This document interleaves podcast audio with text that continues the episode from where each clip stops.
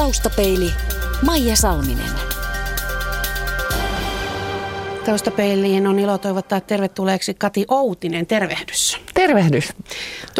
Millaisen toivot vuodesta 2014 tulevan? Apua. Mä ensinnäkin nyt kun mä oon reilusti 50, mä toivon omalta kohdaltani, että osaan pitää tasapainossa työ ja yksityis, niin kuin että saan lepoa myös töiden keskellä ja mitä, pitäisikö jotain maailmasta sanoa? Mä toivon, että vuosi 2014 tasaismyrskyjä niin kun, ja olisimme kohti menossa oikeudenmukaisempaa maailmaa ja vähemmän väkivaltaista. Tämä päättynyt vuosi toi sinulle muutoksia työkuvioihin, sillä loppukesästä jäi taakse 10-vuotinen työrupeama teatterikorkeakoulun professorina ja freelanceriusnäyttelijänä alkoi, ja sen lisäksi palasit teatteriin elävän yleisön eteen. Miltä nämä muutokset ovat tuntuneet?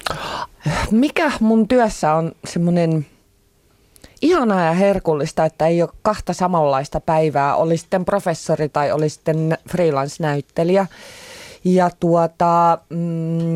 ne muutokset on ollut niin kuin hyvin harvoin päälle 50, no nykyisin enemmänkin, saa ikään kuin muutoksia elämäänsä. Ja ne on aina niin kuin inspiroivia, sekä pelottavia että inspiroivia, mutta ne niin kuin laittaa semmoista uutta käynnistysvoimaa elämään. Mä oon niin kuin nauttinut näistä muutoksista, vaikka myös niin kuin pelännytkin niitä, koska mun ammatissa ikä ikään kuin muuttaa työnkuvaa myös hyvin voimakkaasti, kun se on ikään sidottu ammatti. Ja mä koen, että päälle 50-vuotiaana ihminen rupeaa pikkuhiljaa olemaan parhaimmillaan ja luomisvoimaisen, kun niinku jotenkin saa kukkia vapaammin, kun on päässyt semmoisista estoista tai esteistä tai omista sisäisistä, mitä rakentaa itselle, että ei näin voi tehdä tai näin pitää tehdä.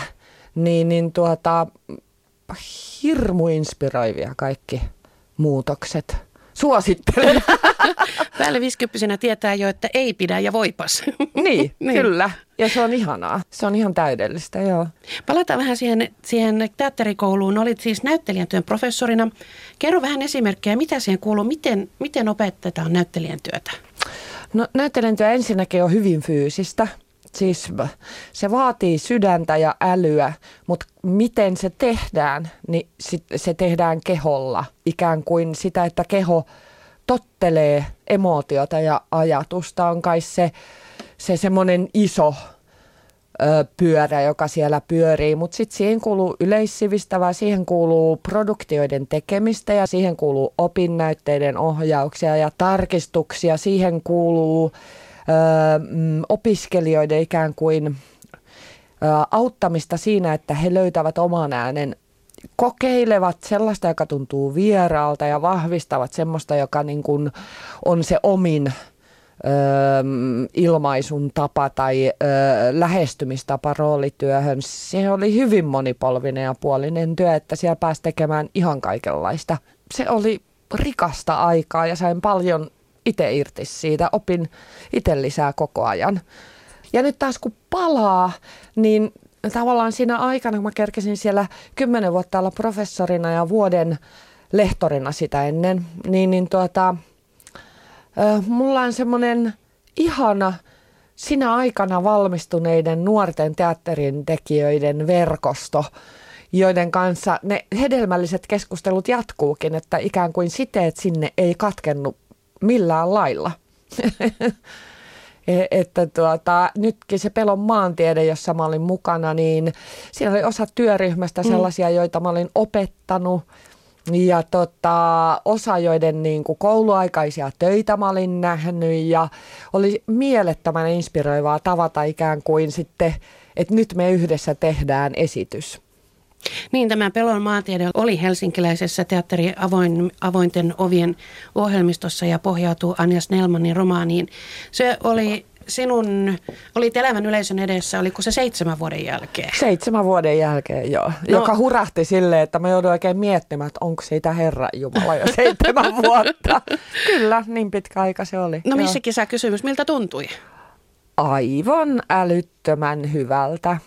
Se on tavallaan sen teatterin taiteen kautta, kun se on niin vuorovaikutuksellista. Meillä on semmoinen vitsi niin kuin näyttelijöiden kesken, että jos yleisö tietäisi, kuinka paljon he vaikuttavat esitykseen, niin mehän jouduttaisiin maksamaan heille. Silkkaa nautintoa olla kontaktissa ihmisten kanssa, vaikka aihe oli siis hurista huriin, eli niin kuin väkivalta tai aggressio. Viha, tukahdutettu viha, mitä naiset kantaa mukanaan ja miten sen saa purkautumaan. Se oli tosi hedelmällistä ja hienoa. Kun palasit lavalle, niin vieläkö sinun kaltaista ammattilaistasi jännittää ennen esitystä? Oi kyllä. Mä mietin, että mistä kun se jännitys ei enää synny, että pidetäänkö musta tai onnistuuko mä. Että mä oon miettinyt, että mistä se jännitys syntyy, niin se syntyy siitä, että niin kovasti haluaa, että ne, jotka on sinne teatteriin tullut, saa irti siitä kokemuksesta jotain. Niin se synnyttää semmoista vähän ylimääräistä niin kuin, semmoista kihelmöivää energiaa, joka ei välttämättä ole hyväksi sille niin kuin sille, tai roolihenkilölle. Tai se on semmoista niin kuin vähän, siitä voi tulla puristeinen, joka sitten taas viestii ihan muuta kuin mitä se esityksessä on tarkoitus viestittää. Että semmoista asiaa tietenkin jännittää, koska jos on itse saanut jostain tai joku kokemus on itselleen rikas, niin haluaa kovasti, että se on muillekin jossain määrin rikastuttava.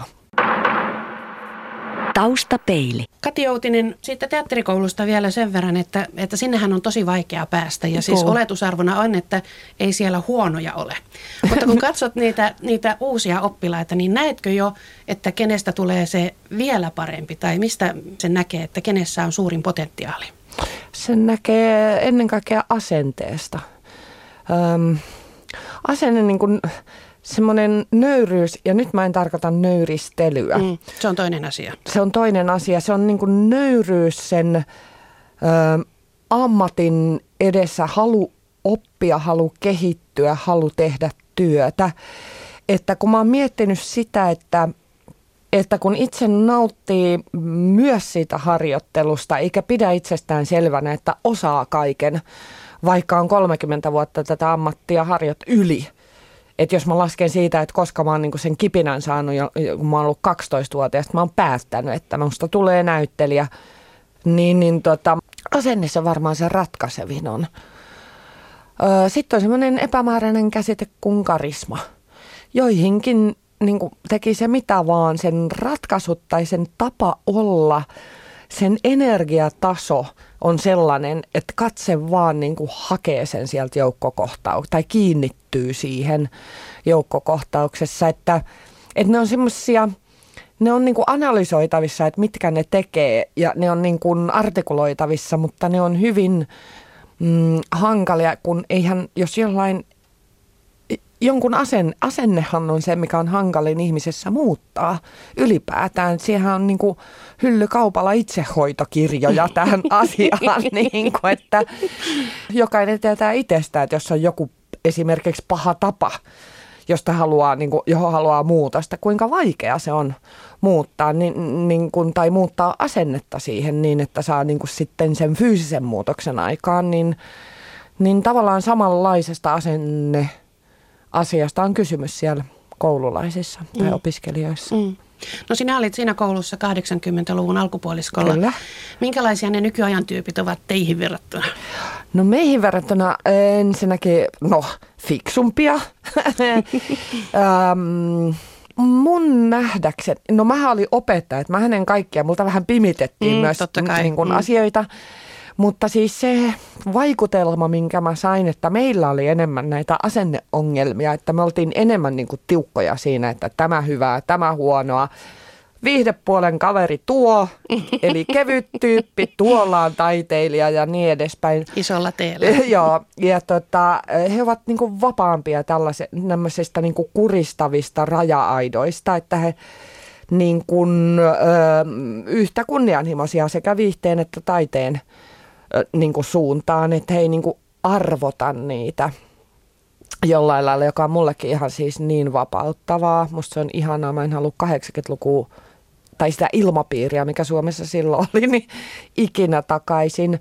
Sitten toinen, että mä nyt kävin katsoa esimerkiksi syksyllä tämmöisen yhden kurssin tytöt, ne haaveili kouluaikaan, että he tekisivät niin kuin oman jutun, jossa he saisivat monipuolisesti niin kuin omia käsityksiä naiseudesta jollain lailla tuoda esiin. Ja he teki sen. He ei mennyt vanhan kuppilaan jauhamaan siitä, vaan he teki sen tuonne koko teatterin tämmöisen popslat. He anoi apurahat, suunnitteli, haki tilat, haki tuottajan ja toteutti sen. Siellä on muitakin tämmöisiä, jotka kouluaikana muodostui työpareja tai työtiimejä, jotka tekee siitä huolimatta, niin kuin, että jos he yrittää tarjota näitä produktioita teattereille, niin heidät niin kuin tytötellään tai nauretaan ulos. On myös mahdollisuuksia enemmän. Että esimerkiksi ainakin Helsingissä, en tiedä muiden kaupunkien tilanteissa, on niin kuin tiloja, mitkä myös ottaa vierailuesityksiä, että ne mahdollisuudet on myös toisenlaiset. Kati Outinen, ohjaaja Aki Kaurismäki kuvaili sinua pari vuotta sitten seuraavasti. Hän kuuntelee ohjeita, näyttelee hyvin, ei pillahda itkuun heti ensimmäisestä vastoinkäymisestä ja ymmärtää tehdä sanaristikoita silloin, kun ei ole kysyntää. Hänellä on siis kaikki hyvän näyttelijän eväät. Tunnistatko itsesi? Tunnistan. On siinä vähän muutakin. Toivottavasti. Joo. Kaurismäen elokuvat ovat tuoneet sinulle tietysti mainetta ja kehuja ja palkintojakin, muun muassa naispääosan palkinnon Cannesin elokuvajuhlilla. Tunnetko itsesi filmitähdeksi? En, tai mä en itse asiassa tiedä, miltä pitäisi tuntua, että on filmitähti. Siinä mielessä kyllä, että tänä aamuna, kun tulin junalla tänne, yksi rouva tuli kiittämään mua tuosta Tarun Mäkelän elokuvasta Mieletön elokuva. Ja tavallaan, että mä oon niin etuoikeutettu, että mä saan ihan tavallisella junamatkalla, joku tulee kiittämään jostain työstä. Niin silloin on filmitähtiväinen olo, tai mitä mä kuvittelisin, että voi olla.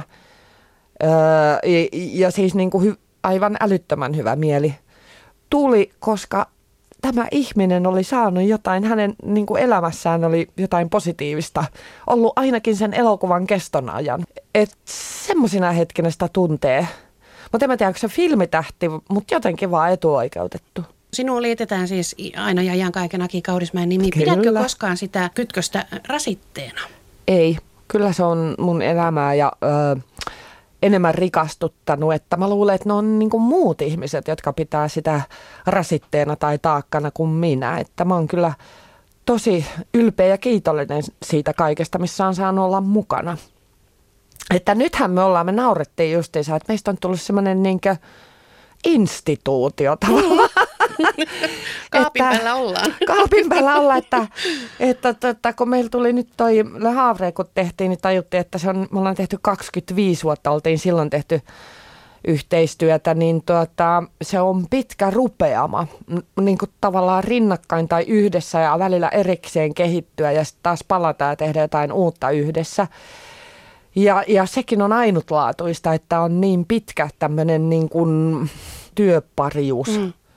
Ja kun sitten ajattelee sitä, että kun me tehtiin Varjoja Paratiisissa, joka oli meidän ensimmäinen yhteinen niin kuin työ, se tehtiin vuonna 1985 ja se tuli ensiltaan 1986, niin se oli niin kuin kaikella semmoinen ensimmäinen pitkä oman sukupolven.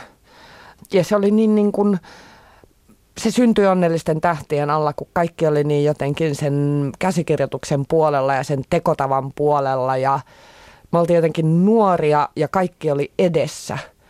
Ja sitten kun tajuu myös sen, että ei itse pidä itseään instituutiona, että muut pitää. Mutta että sitten että on vaan sinnikkäästi tehnyt sen näköistä kuin mitä haluaa tehdä. Siis yhtäkkiä niin kuin tulevaisuuden, tästä nimestä kuulemme vielä tyyppisestä tilanteesta jotenkin yhtäkkiä tullut instituutioksi, niin on se aika hauska. No luuletko, että sinut saatetaan työasioissa mieltää liiankin tiukasti Kaurismäkeä, että ajatellaan jo valmiiksi, että tykkää tehdä vain hänen kanssaan tai vain sen tyyppistä ja tietää vaikka kysymättäkin johonkin toisen tyyppiseen? Saattaa se olla niinkin. Mähän en tiedä niistä, mihin mua ei kysytä. Aivan. Ja on ollut semmoista ikään kuin, että mua on pyydetty, että näyttele silleen kaurismäkeläisittäin. Tämähän mä pystyn tekemään sitä muiden töissä. Tavallaan kyllä mä sen tyylilajin hallitsen, joka on understatement, eli tämmöinen päästetään, näytetään mahdollisimman vähän, vaikka sisällä kuohuisi kuinka. Että kyllähän mä sitä tyylilajia olen muidenkin kanssa, mutta ei se ole, niinku, ei se ole Kaurismäen tyylilaji, että se on ihan omansa. Oma tyylilajinsa, jota muutkin ohjaajat käyttänyt, Euroopassa varsinkin. No tämmöisessä vähäeläisyydessä siinähän ei ne on niin kuin ulkoisesti tapahdu paljon, mutta mitä sisällä tapahtuu, kun näytellään mahdollisimman niin kuin pientä? Miten se rakennetaan? Se on tavallaan semmoisen niin kuin, estämisen tai peittämisen logiikan mukaan mennään. Eli se on se ihan sama valmistautuminen jotenkin, että herkistää itsensä, laittaa emootiot liikkeelle ja keho on lämmin ja on valmis vastaanottamaan niin kuin kaikki impulssit, mitä sen niin kuin sit kuvattavan kohtauksen aikana tulee. Mutta kun se on sen reaktion hetki, niin vaikka se tulee se impulssi reagoida, niin se pidetään sisällä. Et kyllä mulla siis adrenaliinipaukut on kovat sen oton aikana ja sydän paukkaa 1000 ja 100 ja niin kuin, jokainen tietää, että jos itkettää ja sitten vaan niin kuin pidättelee itkua jostain syystä, niin se on niin kuin, sehän ei pääse purkautumaan, jolloin se niin kuin kerääntyy. Et sitten siinä on eri asteisia, tai mulla on erinäköisiä konsteja, mitä mä sitten sieltä tuun pois, kun niin kuin otto on otettu. Et se vaatii vähän eri tekniikan, kun taas semmoinen, missä saa päästää kaiken ulos, on usein puhdistava kokemus. Sitten on niin kuin semmoinen niin kuin tavallaan semmoiset endorfiinit ja hyvän olon tunteet sen oton jälkeen. Taustapeili. Kati Outinen, kun on lukenut sinusta lehtijuttuja, niin tulee jotenkin semmoinen olo, että sinut halutaan esittää tietynlaisena ja että se ei aina ole se sinun kuvasi. Että olet itsekin sanonut, että sinulta kysytään jotain, mihin ei voi vastata kuin marisemalla ja sitten vielä otetaan vakava kuva jonkun ankean puun juurella. Seuraako sua jonkinlainen kaurismäkeläisyyden varjo, että sitä muut sovittavat ikään kuin siviiliminäsi? Kyllä, mutta niin kuin harvinaisen usein, mutta ei tavalliset ihmiset. He niin kuin tietää, että mä oon näyttelijä, mä oon erilainen kuin roolihenkilö, mutta hirvittävän usein toimittajat ja mun haastattelut alkoi ainakin 2000-luvun puolen väliin asti sillä, että Kati Outinen onkin erilainen kuin roolihenkilönsä. Mutta yksi asia niistä, joiden puolesta olet marissut, käytän sinun sanasi, on tämä teatteri- ja elokuvamaailman epätasa-arvo. Ja monessa tuollaisessa ihan tavallisessa perustuunissa on ollut jo pitkään selvää, että sama palkka samasta työstä. Miksi se sinun alallasi ei ole itsestäänselvyys?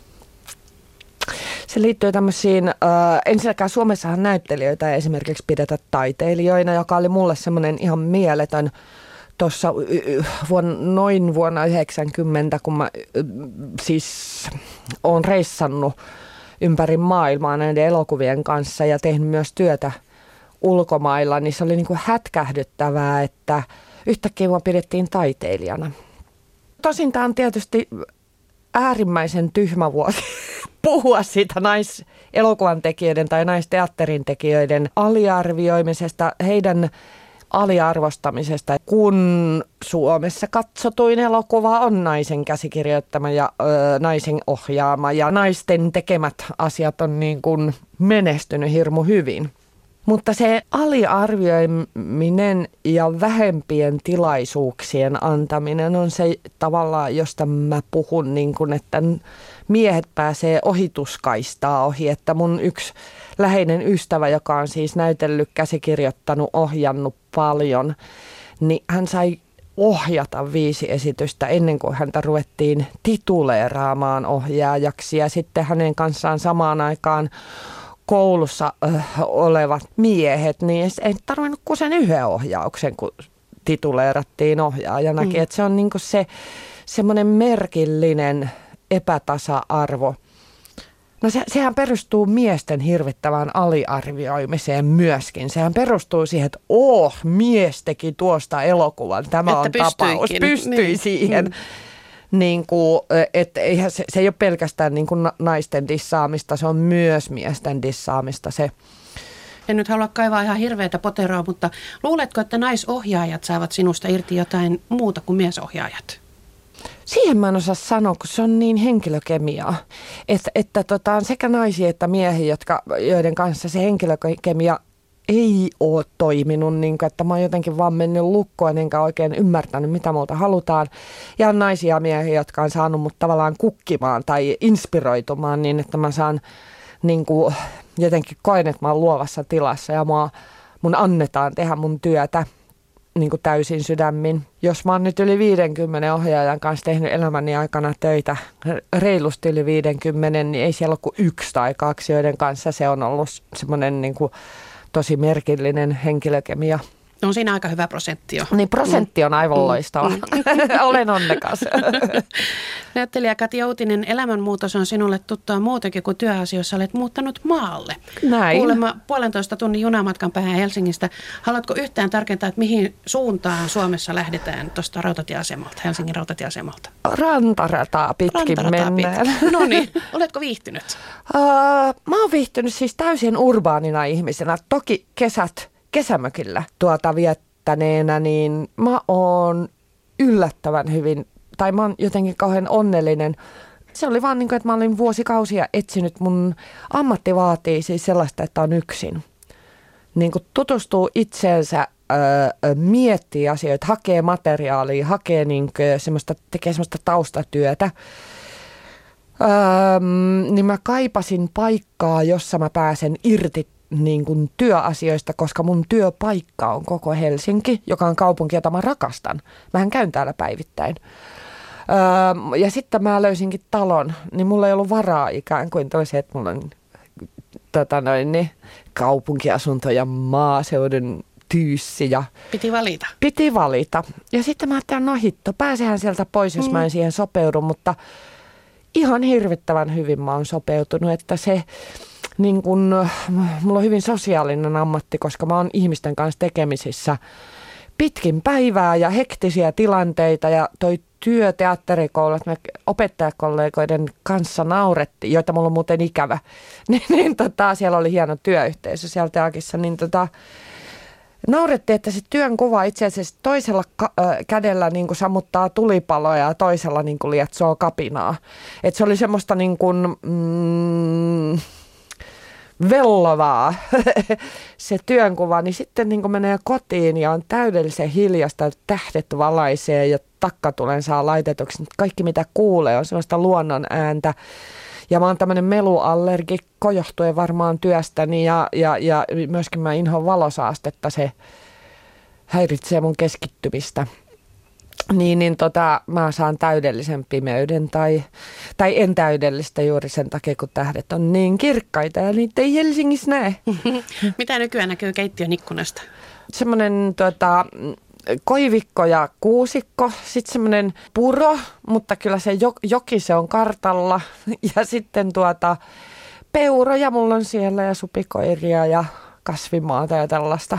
Aiku ihanaa. Kallioa, joo, suo. Onko mikään yllättänyt tässä muutossa? Se liikkumisen hankaluus Suomessa, että mun paikkakunnalla ei ole julkista liikennettä. Ja se, niin kuin, että miten auton varassa on ja että julkinen liikennehän, sitähän on kun massat liikkuu, että sitä ei järjestetä, vaikka mä tietäisin kyllä konstin, miten se olisi halvempaa ja voisi harvemmille järjestää.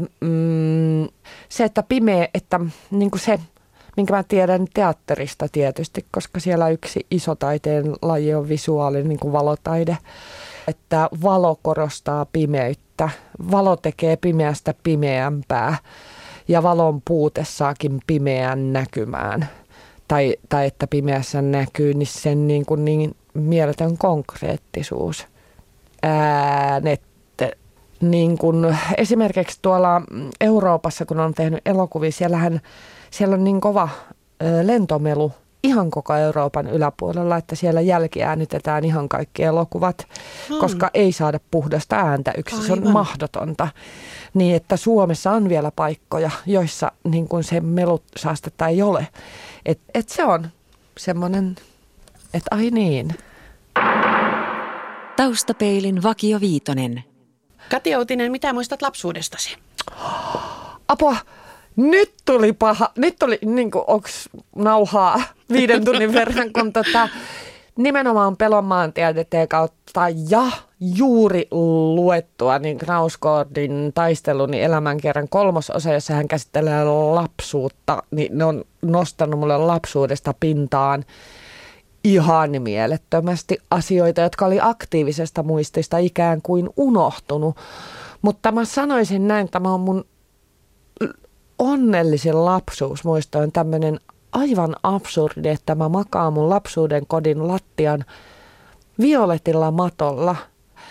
Mä makaan, mä kuulen rauhoittavan äänenä mun isoäidin ja äidin ja isän jotenkin, mutta mä en näe niitä ja mä makaisin lattialla ja seuraan, kun auringon läikkä siirtyy tavallaan. Ensin se on niin kuin osittain, se siirtyy mun yli sen maton toiseen laitaan. Ja se on näin staattinen muisto, mutta niin kuin sisältää todella paljon turvaa ja onnellisuutta. Semmoista niin kuin tyhjyyttä, jossa saa olla oma itsensä. Kaikki oli kohdallaan. Kaikki oli kohdallaan, semmoinen niin kuin täydellinen hetki. Paras ja pahin luonteenpiirteesi? Innostuminen, se on paras. Sen takia, että se on mun uskollinen työtoveri ja se on mun uskollinen elinkumppani, mutta pahin sen takia, kun mä sitten innostun kaikesta ja sitten mä tuppaan sanoa joo joka ideaan.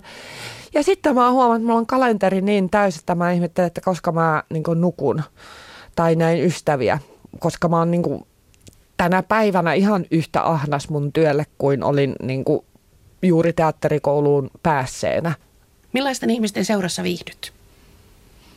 Huumorintajusten, yllättävien, tämmöisten epäryppyotsaisten, tosissaan olevien, mutta en totisten, empaattisten seurassa. Missä olet mielestäsi onnistunut parhaiten? Mulla on maailman hienoin tytär. Millainen on toistaiseksi toteutumaton haaveesi? Toistaiseksi toteutumaton? No se haave on se, että saa olla innostunut ja tehdä kaikkea, mitä mä nytkin teen täysin sydämin ja sitten suorilta jaloilta kuolla. Ei, kauhea haave. Ei. Mä sanon näin, että tämä perustuu tähän, kun olen vieraillut viime keväänä ja muutaman viime vuoden aikana vanhainkodeissa paljon, koska järjestimme Jussi Lehtosen ja Jusa Peltaniemen kanssa tämmöisen yleisökontaktikurssin yhdessä Diakonissa laitoksen kanssa tuolla teatterikorkeakoulussa, niin mä oon ihan kauhuissani, mitä meidän vanhuksia kohdella, että se mun pahin pelko liittyy siihen, että mä raihnaistun niin, että mut tökkästään vanhainkotiin niin kun, ja lääkitään poissa olevaksi ja kykenemättömäksi kantamaan vastuuta itsestäni. Että se on semmoinen, niin kun, että siksi toivoo, että toimintakyky ja tämä, mikä nyt on, niin säilyy. Kati Outinen, on 2 kuvaa, jotka mulle tulee aina mieleen, kun sinun nimesi mainitaan. Toinen on Aki Kaurismäki steppaamassa kanninpunaisella matoilla ja sitten toinen on se sateenkiiltävä Helsinki ensimmäisessä elokuvassasi Täältä tullaan elämä. Vuosi oli 80 ja sä olit 19-vuotias. Mitä nyt sanoisit sille nuorelle Katille? Miten neuvoisit?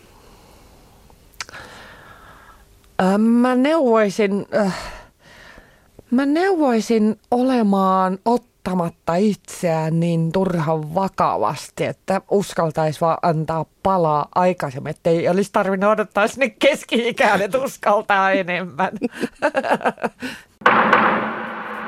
Taustapeili.